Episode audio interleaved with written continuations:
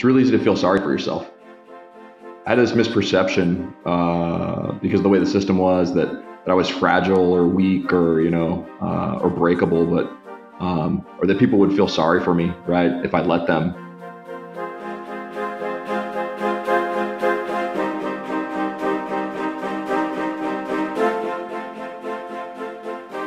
The epiphany that I had was that I was in total control of that perception.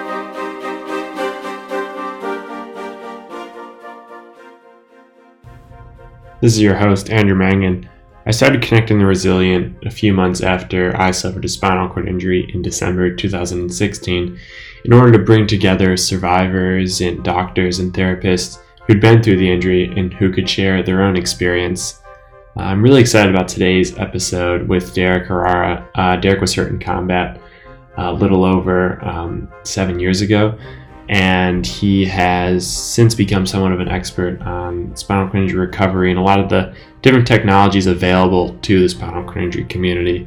Um, within that, Derek has also started his own company, uh, Spinal Singularity, and they are working on their first product, which is a state of the art catheter. Um, really, really excited to share this episode with you uh, because Derek talks a lot about how the technologies change and evolved and how funding um, has kind of changed in the perception and the ways people can advocate uh, for themselves and for the community as a whole. I'd also like to thank all of you for um, helping to support Connecting the Resilient.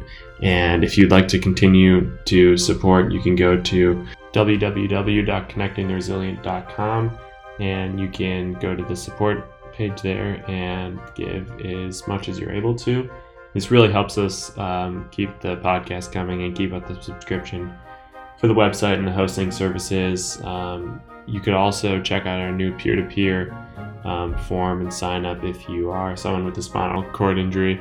And if you haven't already, uh, you can sign up for a newsletter. Um, it comes out every time a new episode comes out and has any new updates for uh, the Connecting the Resilient community as a whole. Um, and it is a great way to stay informed about the upcoming podcasts and, and what is being released. I really hope you enjoy this podcast and Happy New Year.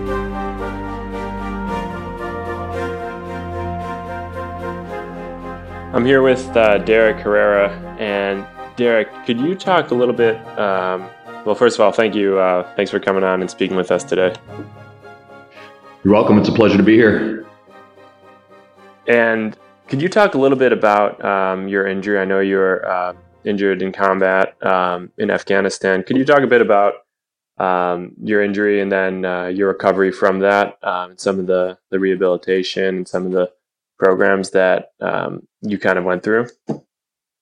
Definitely. So I was injured on June 14th of 2012, so just over uh, seven years ago, and I was injured when I was serving as a Marine Raider, um, a special operations officer in uh, a special operations team in Afghanistan. And so uh, while I was out uh, conducting operations on a patrol, uh, shortly after sunrise, one of one of the days we were out, uh, we got engaged by enemy fighters. And while I was on the rooftop, was shot and a gun, uh, gunshot wound the bullet went into my spine, uh, through my left shoulder into my spine between the T6 and T7 level, and was instantly paralyzed from the chest down. And so, fortunately, uh, my team sprung into action and was able to get me out uh, to evacuate me from the battlefield that day, along with another Marine who had been injured in the same engagement.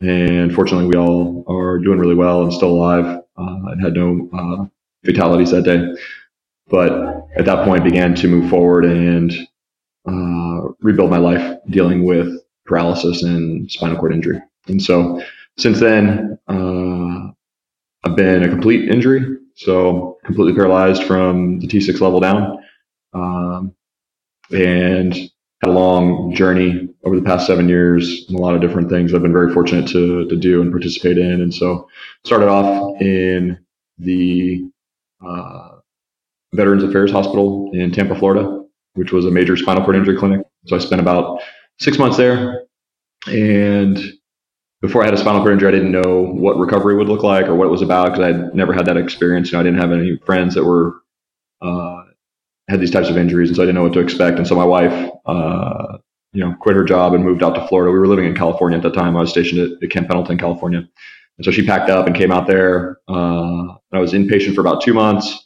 um, and then decided to leave. You know, the hospital as quickly as I could to the outpatient setting um, became an outpatient, did therapy for a little while, and then you know realized that a lot of the therapy I was doing was pretty similar to what I could do back in California. So tried to get back to work as quickly as possible, and so went back to work at the unit that I was a part of, which was First Marine Raider Battalion, and I was doing staff work. So I was you know doing paperwork and plans and operations and things like that, um, which was really important for the battalion and, and really helpful for me to get back into that setting and begin to move forward with my life. Concurrently, I'd also uh, applied to business school uh, and decided to participate and attend the executive MBA program at UCLA. And so I started doing that about a year after my injury on the weekends. And uh, while I was there, I became really passionate about medical technology and spinal cord injury research. Uh, initially, just as a, a user of the technology. Um, and so UCLA, one of the other reasons I decided to go there was because they were also doing some pretty groundbreaking research on uh, some of the spinal cord stimulation and epidural stimulation and things that, that's out in the, the news uh, that's, that's demonstrating a lot of promise for people uh, with these types of injuries. And the more I got involved with it, uh, realized that you know there was an opportunity uh, to try to make change for people more than you know just like myself, uh, not just for as a user. And so had the idea to start a business called Spinal Singularity and to try to uh, use business principles as a for-profit corporation uh, to raise investment and money to fund development of products that could really have a meaningful impact on the quality of life for people with spinal cord injuries. Mm-hmm. And so, founded the company about four years ago. Uh, we've been in business since. We've been very fortunate to have uh, raised money from investors uh, and also from government grants and things to help fund our first project, which is uh, a solution for bladder management. And so we've created a, a, fully internal extended use catheter system that can be wirelessly controlled to allow people to empty their bladder. And so I can stay in the body for up to seven days. And so instead of using intermittent catheters or Foley catheters, you can have this bot, this device in your body for up to seven days and be able to empty your bladder anytime you want using a handheld remote and just pressing a button. Um, and so we're hopeful that this will improve quality of life and also clinical outcomes. Uh, and we want to, you know, collect the data to prove that. And uh, I've been working hard over the past few years to try to get this product to market. Um, and so that's what we've been doing, and uh, are getting close. So throughout yeah. that time, uh, you know, I've been working a lot on that, and then also have been uh, trying to support advocacy um, through a lot of different organizations, whether it's you know United Spinal or Paralyzed Veterans of America, um, all these other organizations. Uh, I was also exposed to exoskeleton technology and was really fortunate to be involved in that. Um, and through that, that was actually the experience I had, which which really inspired me to try to solve this bladder management issue because I saw an opportunity that, that no one else was really working to solve, and because it was also the biggest challenge that I'd faced after I'd gotten injured was was catheterization and bladder management. Um, so that's what what I've been up to for the the past few years since my injury. Yeah, yeah. Wow. Well, first of all, um, yeah, I just like to to thank you for your uh, for your service um, and all that you have given. Um, and it's it's a really really interesting story. And you you talked about how um, how you kind of worked with a lot of that, um, a lot of some of the cutting edge, re- edge research, um, like specifically the epidural stimulation, which uh, I'm sure you're aware of is kind of just now they've had some um, huge success down in uh, uh, down in Nashville, I believe, with uh, with that, um, which is really promising. Um, but I saw a quote yeah. of yours, um, and before we go on to talk a bit more about about your company and about uh, your mission in that sense, I saw a quote of yours uh, where you talked about it's not it's not a matter of um, if I or we, the, the spinal cord injury community, um, will walk again. It's just kind of a matter of of when, as the technology improves. And I mean, you've been um, you've been injured now for for seven years, and so you've kind of you used some of the technology uh, when you were first in inpatient and outpatient rehab. Um, and could you speak about how you've kind of seen some of that evolve? Um, I mean, from what was available back in 2012 to what's now available now and what's being researched and will potentially be available in the next five years, um, like the exoskeleton, for example. Yeah, absolutely. So the basic premise for spinal singularity and the reason it's called singularity, uh, you know, spinal obviously is pretty obvious. It's spinal cord injury, so we're focused on people with spinal cord injuries. Uh, singularity was because actually I envisioned uh, multiple products coming together to create an exponential improvement in quality of life for people with spinal injury. And so there's so many challenges and so many things that people deal with with spinal cord injury, everything from bladder management to mobility to sexual function to neuropathic pain, all of these things. And a lot of times in research, they get addressed in isolation. And so, uh, as I mentioned, I was one of the, the first people to use exoskeleton devices. I was the first person in America to own uh, a personal exoskeleton after ReWalk had received obtained FDA clearance for the device. Mm-hmm. Um, and it was amazing, and it still is. And I still have the device and use it, but uh, that technology is still limited in its impact on my quality of life because you know, I can't travel with it. I you know have to have my wife there to help me use it and all those things. And so um, through that experience, the real passion that I developed to try to solve these issues was to integrate these things. And so what I thought of was over the next 10 to 20 years, how do we create the conditions so that, you know, we have mobility addressed, we have uh, pain, um, bladder management, sexual function, bowel, all these things that, that people deal with uh, addressed in an integrated or, or singular manner.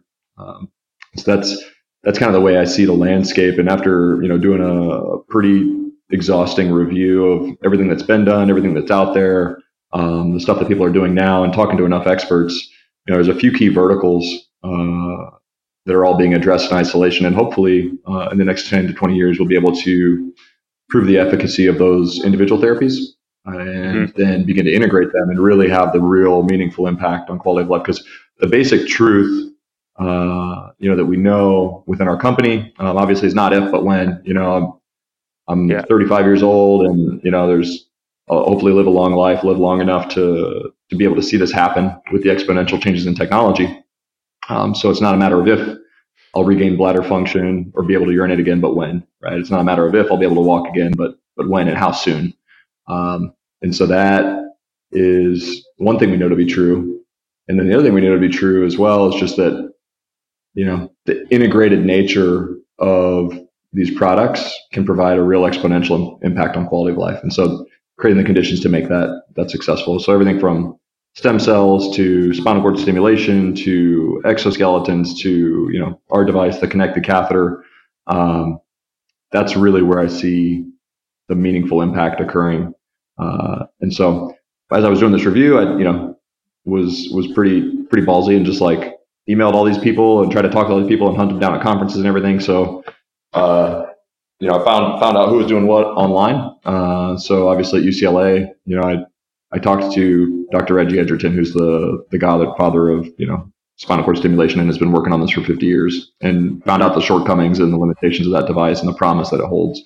Um, I talked to researchers at UCSD down in San Diego, California, that are you know successfully testing and, and growing axons using stem cells uh, and some other advanced technologies in primates, and hoping to begin uh, studying it in humans soon.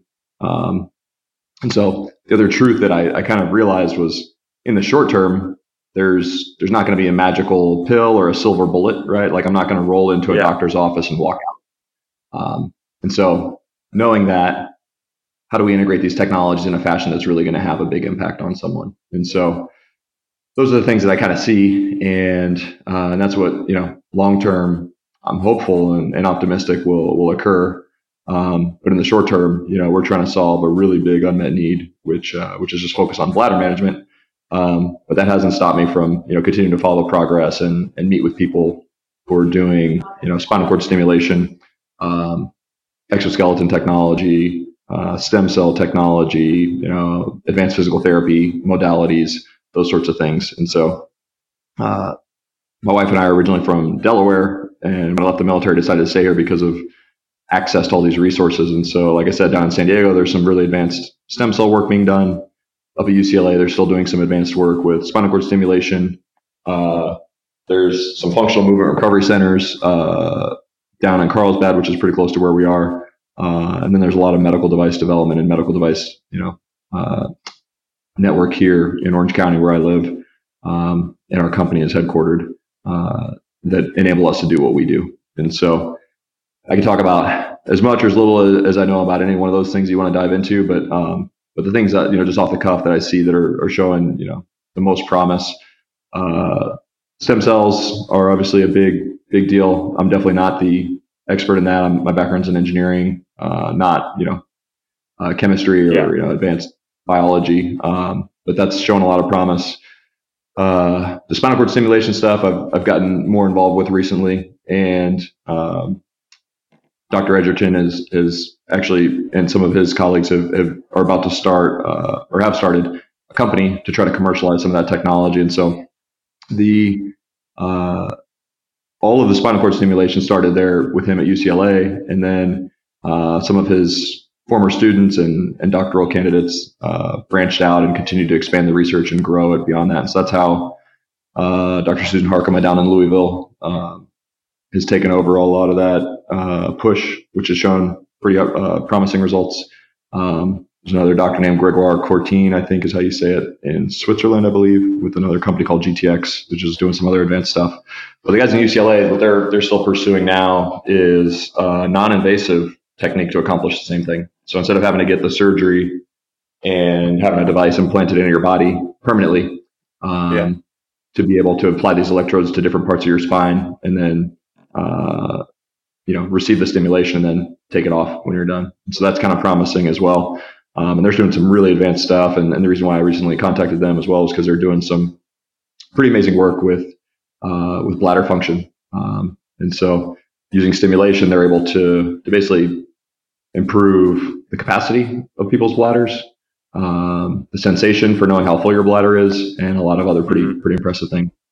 Um, so those are pretty interesting. And then exoskeleton wise, uh, still stay abreast of the changes in the, the dynamics with with Rewalk, which is the device that I own, uh, and then also see a lot of other uh, companies out that are into the space, which is awesome because the more people start to invest money and time into the, the space, the better these devices will get. Um, so Parker Hannifin obviously has their Indego device, and then Ekso Bionics uh, with their device as well. Um, so so it's it's a good time to be alive, I think, and a good time to to you know I don't know if there's ever been a better time. There's never a great time to get paralyzed and get injured, but you know when I talk to veterans and other people that have you know been around for 30, 40 years, uh, thinking about the conditions that they had, it's definitely definitely much better today.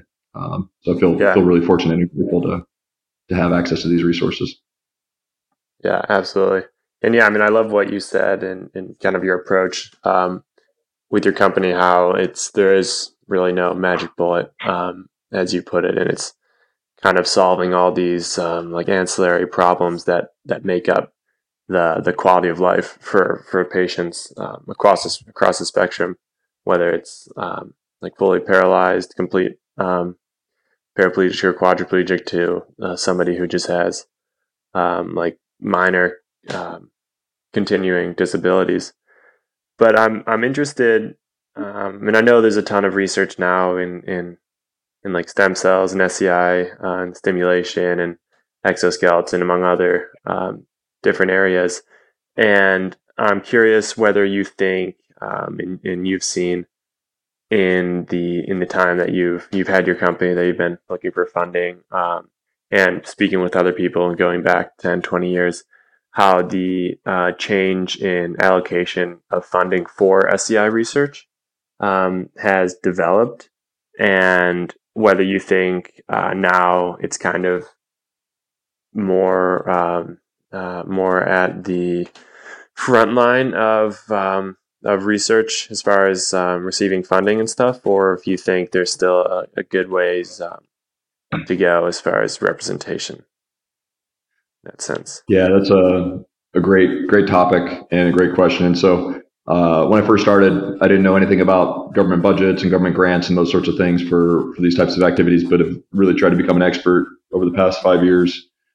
And we see a lot of challenges and, and barriers, a lot of organizational inertia, a lot of bureaucracy, um, and a lot of doing things the same way that have been done because that's the way they've been done for so long. Mm-hmm. And so the good news is, is there's tons of money out there, right? The government pays tons of money every year for spinal cord injury research, whether it's the National Institute of Health or through congressionally directed medical research programs um, or National Scientific Foundation. There's billions of dollars being spent on medical research.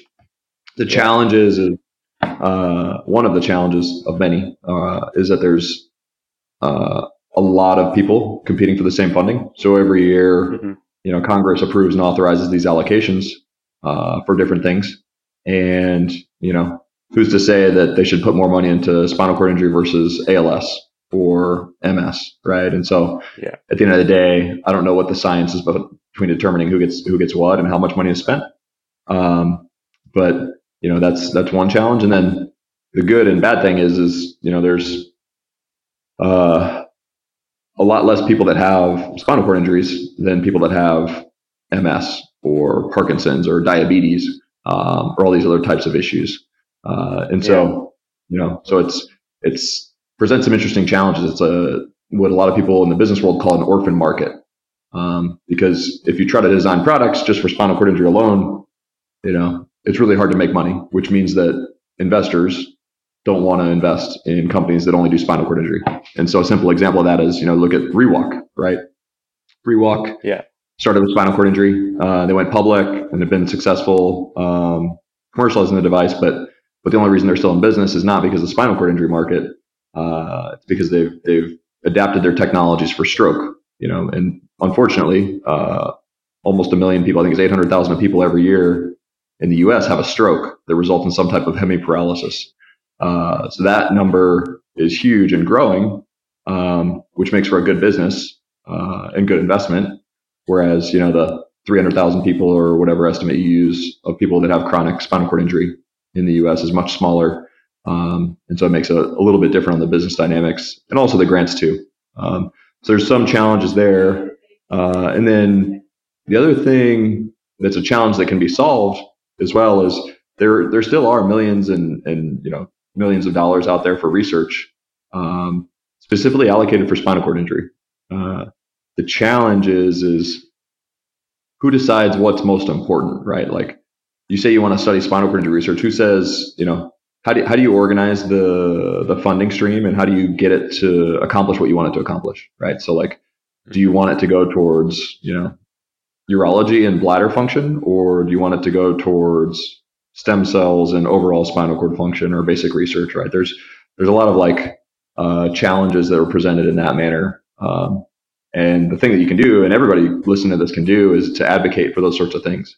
Um, and so there's another group called Unite to Fight Paralysis, which is focused mostly on advocacy uh, for spinal cord injury research. But um, but there, these other congressional pots of money. So, for example, the, the grant that we just got was congressionally directed medical research program for the spinal cord injury mm-hmm. research program, and they have a process where every year they'll ask people and have consumer reviewers, people with SCI, sit on these panels and try to help determine what impact these different research proposals will have on their quality of life.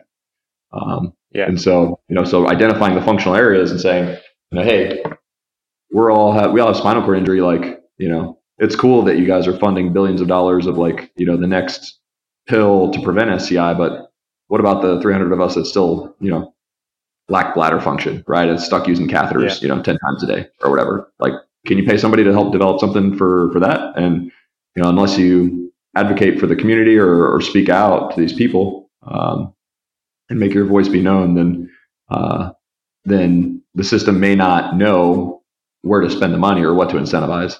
And so I saw that uh, you know firsthand when I sat on one of these panels the first time, maybe five years ago, as a consumer reviewer, and you know reading through hundreds of pages of all these research proposals and all these scientists who don't have SCI who are trying to empathize and understand, but you know, but they don't they don't know they don't know what it's like, yeah. right, or what's important. So what they're focused on, if you can imagine like being a professor, right, and you're at this university, your job is to bring in money and research money and publish papers and do great research, right? And so, yeah, you know, you're not always like able to go and find out what people with spinal cord injury want and, and what's most important and all that kind of stuff. And so, um, so convincing or requiring researchers to do something that's impactful is something the system has to do, and it's it's a little bit challenging at times, um, but it's gotten a lot better from what I understand.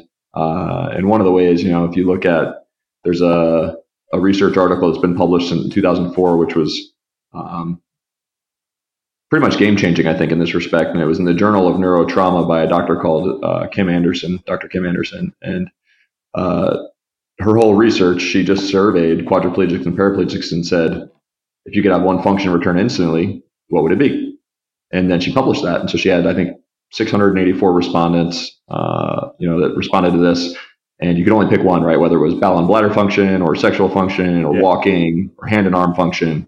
Um, and you know, everybody always thinks if you don't have a spinal cord injury, you're like, oh, it sucks, you can't walk, right? Like that must yeah. really suck, right? And you're like, yeah, but what about all this other stuff, right? Like, what about catheters? Like those suck, or you know, like I'd like, I, you know, walking is good, but like I, you know, prefer to have the ability to like, you know, move my fingers and be able to control things and pick up water bottles or you know that kind of stuff too. So um, so those are sorts of things. Those are a lot of challenges um, uh, that that present themselves with the system, and so you know there's different ways to deal with it and, and potentially different solutions. But for me, what I just decided was, you know, how do I understand the system? My goal is to help people, as many people as I can, with this product as rapidly as possible. Uh, I need to be an expert in the way the system works so that I can understand how to communicate the real value and impact of what we're doing and then convince them that it's worthy of funding. Um, and so, and so that's what, what I've spent the past few years doing. And, and yeah. fortunately, it paid off. We, we've been awarded uh, two grants from the National Institute of Health um, for a little bit over $1.7 million, uh, and then one grant from the Congressionally Directed Medical Research Program uh, for about $3.6 million, which has helped to fund all of our clinical trials and our clinical activities. Yeah. And yeah, I mean, you put it uh, very very well. And I guess um, how how are the I'm curious how are the uh, like the clinical trials in your product going forward with because I mean I was reading up on it and it's it's it's super impressive um, and I think it could be could be quite uh, revolutionary in the uh, in the SCI world.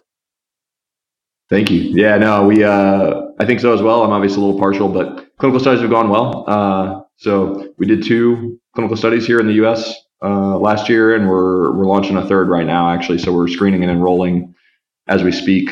Um, and so, you know, you can go to our website, either spinalsingularity.com or or connectedcatheter.com to learn more. There's a little uh, form at the bottom where you can just you know put your name and phone number and stuff in there, and then if you click send, then uh, then one of our research associates will call to try to help pre-screen you or get you in the study if you're interested.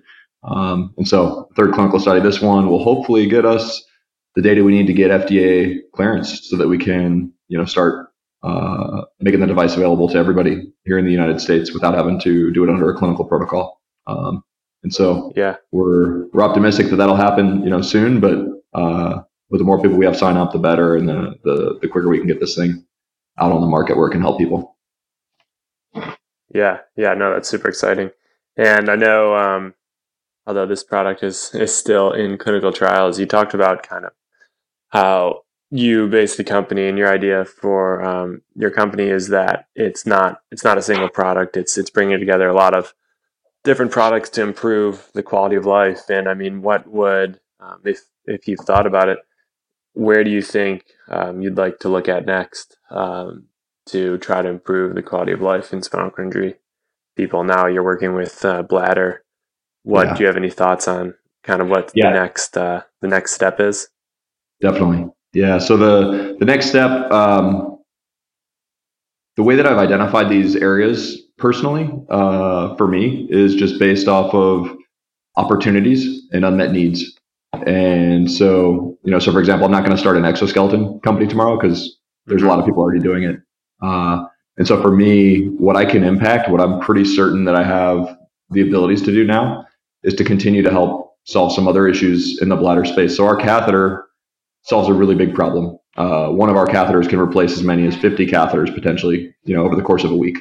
Um, and so yeah. it solves the issue of frequent catheterization. Um, but you know, there's still other problems with the bladder too, right? Like, how do I know when my bladder's full, right? Uh, or can I help prevent leaking? You know, if my bladder gets too full, um, yeah. which our product doesn't solve, right? Like, we don't have the solution for that. We've got ideas on how to make it do that, but that's that's probably the next thing that we'll focus on is mm-hmm. uh, you know how do we just improve bladder capacity? How do we improve you know sensation or fullness? Or have a device that just tells you when your bladder's full so you don't have to worry about leaking. Um, and we we that was the initial vision that i had. And obviously as an entrepreneur and a startup you got to focus on one thing. And so uh, we're focused on the catheter um, and just solving that catheterization issue. But that'll probably be the next thing where we focus our, our, our time and, and money on.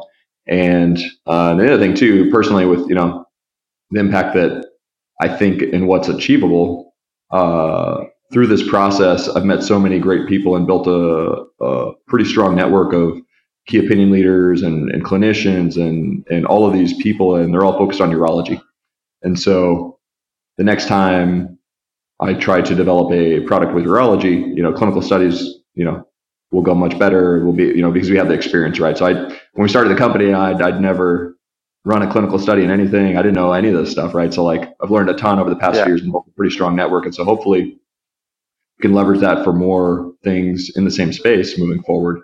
Um, whereas if, you know, the next, if I was to say like, Hey, I'm going to start an exoskeleton company, like, you know, I'd be like, oh, starting from scratch, right? Cause I don't know as many physical therapists as yeah. I do urologists. Uh, same thing with stem cells, right? I'm not going to start a stem cell company because I don't know. And there's plenty of other people that are already doing that have spent their lives trying to figure that out. So, um, so that'll probably be the next thing that we focus on. Uh, and we've got some ideas and some, a lot of stuff in the works to try to figure that out. But basically at the end of the day, like the biggest challenge I had was like when I first got injured was I really hate catheters. Using a catheter every, you know, four hours sucks. Um, and, you know, I can't feel the fullness of my bladder, so I don't know when it's full until it's already leaking, right? And so, yeah. uh, you know, if I go out with friends and I want to drink a diet coke, that may affect me differently than water. Or if I want to have a coffee in the morning or a beer at night, you know, like all this stuff is different. And so, like living your life in fear of having a bladder accident is like crippling. You know, it's paralyzing at times, which yeah, uh, yeah. which sucks. You know, and so that'll probably be the next thing that that we focus our attention on. Yeah, absolutely. Yeah, and I mean, I totally um, like even for me, and people say, "Oh, well, you're um, like I still walk with a limp and stuff, but still face like far more um, like relatively far more bladder problems than I do physical problems, um, bladder and bowel problems." So yeah, I definitely, um, definitely, definitely um, think what you're doing is super important. Uh, super helpful, and I'm curious because you said you um, you've worked closely with a lot of urologists, and I know more so on kind of the bladder side. But um, something that I've been looking into recently, and I'm curious on whether you've come across this, is um, like the effect of spinal cord injuries on testosterone, um, like specifically yeah. males and kind of testosterone production. And I was yeah. curious if you've um, come across that because I've been doing some research on it independently and in speaking with some people, and it's kind of very like no real definitive answers, and it's it's yeah. it's pretty amazing, frankly, because um, the effect of like having low testosterone in somebody, um, like with a spinal cord injury or without a spinal cord injury, um, is, is like quite drastic. Yes. Yeah. I haven't dove into the research on it, but anecdotally, like pretty much everybody I talk to, you know, that has been tested or has had these issues, you know, ends up having low testosterone. Yeah. So I, I, it's been on my list to like look into and to, to see. And um, it it makes sense. Like you know, your body has changed, so why would your hormones not change after these types of injuries and these lifestyle differences as you move forward? Um, and you know, having been around a little bit to know like that kind of stuff will affect all aspects of your daily function, your mental function, your cognitive abilities, everything. So I've seen a lot of stuff as well, and there's a lot of research out now also, um, which is looking for veterans with with TBI, uh, you know, traumatic brain injury.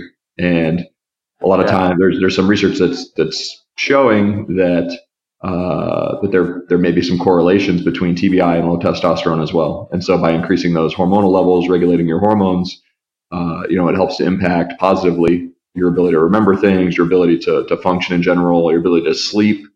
Like sleep is huge. Like sleep is such a big deal. Um, you know, and people with SCI have to, you know, deal with all kinds of other challenges when you sleep, right? Like, uh, you know, autonomic dysreflexia and, you know, temperature regulations, uh, bladder issue, like, you know, it, it just, all that stuff. And then if you add hormones yeah. in there too, and you have a hormone imbalance, like, or, you know, any sort of like adrenal or adrenal fatigue or any cortisol deficiency, you know, those, those sorts of things, like, you're going to be pretty miserable pretty soon, right? And so, uh, yeah, I, I haven't dove into the research, but I, I would not be surprised at all if uh, if someone were to conduct a study or just do uh, surveys uh, to find this and test people that there is a definite correlation for people who are living their lives in wheelchairs and spinal cord injuries, or maybe even not wheelchairs, maybe even people that are ambulatory like yourself, but with spinal cord injury that you know suffer these effects over the long term. Um, and so, yeah, yeah, yeah, no, yeah. I mean, it's uh, yeah. I was just curious, um, just because a lot of that, um, a lot of that's like based around urology. Obviously, it's um, uh, different than than the bladder functions, but um, yeah, I was just interested. And so, Derek, a lot of our listeners, um, and a lot of our listeners, uh, a lot of our listeners are either recently injured patients or family members or friends of uh, people who've been uh, recently injured or had a spinal cord injury. Um, and so, kind of, what would you say to them um, that you would say to yourself um, seven years ago, um, going forward, what their outlook should be, and kind of what their what you what their hopes are for the um, for the future, kind of in the technical yeah. uh, research field. Yeah, there's a lot of things that I'd love to say to them, but but the you know, the things that come to mind initially uh, when I was thinking back to those times and when I was first injured, um, it's really easy to feel sorry for yourself.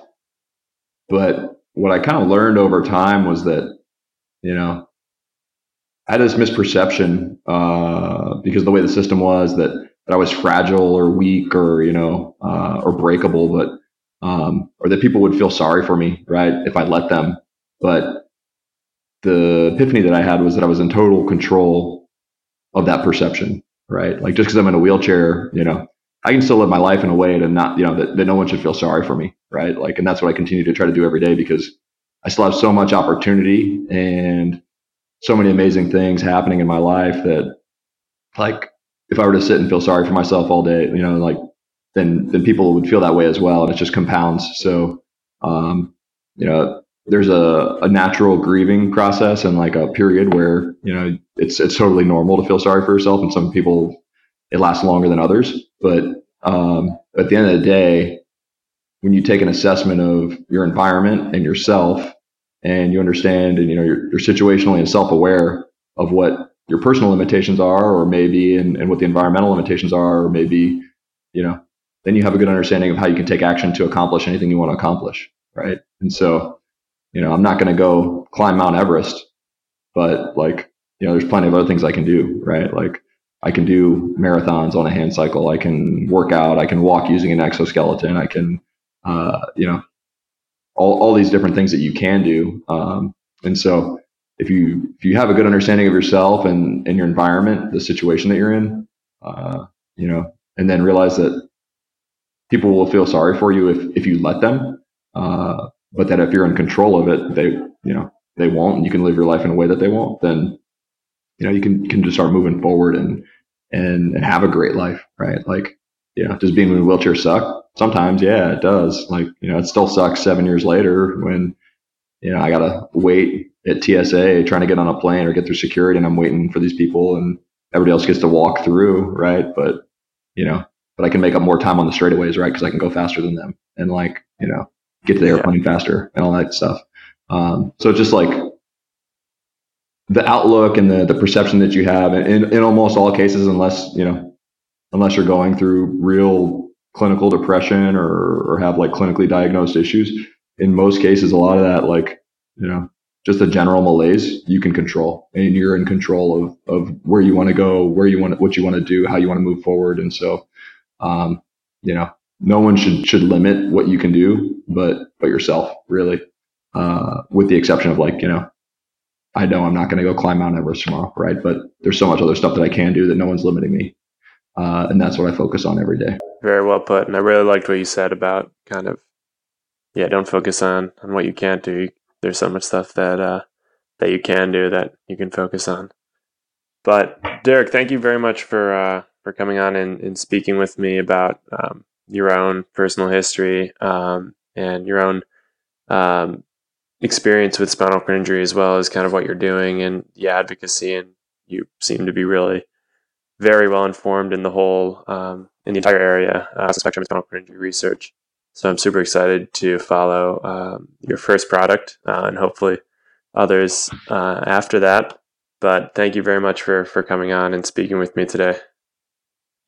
Pleasure's all mine, and uh, yeah, for any of the listeners out there as well, if you're interested, like I said, it's spinalsingularity.com or connectedcatheter.com.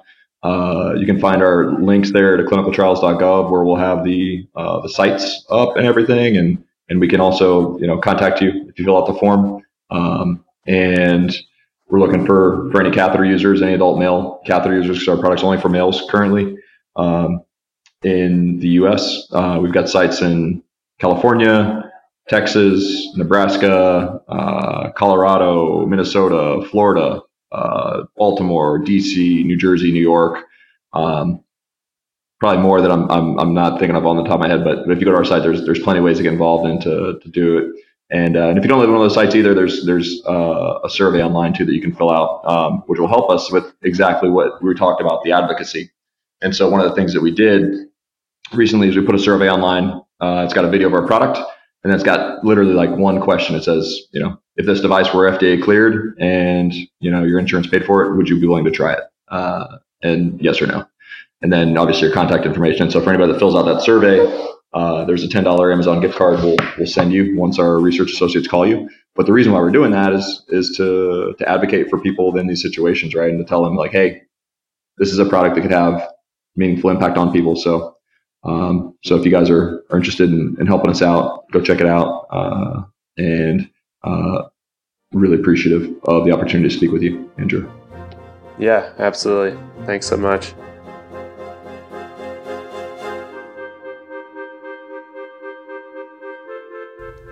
That was my conversation with Derek Herrera. I really, really hope you enjoyed that. And if you'd like to learn more about what Derek is doing, you can go to www.spinalsingularity.com. You can also visit um, our website, www.connectingtheresilient.com. And on the podcast page, uh, under the Derek Herrera podcast uh, post, there are a number of links, including a link to his survey and to the clinicaltrials.gov posting of the clinical trials that his catheter is currently in.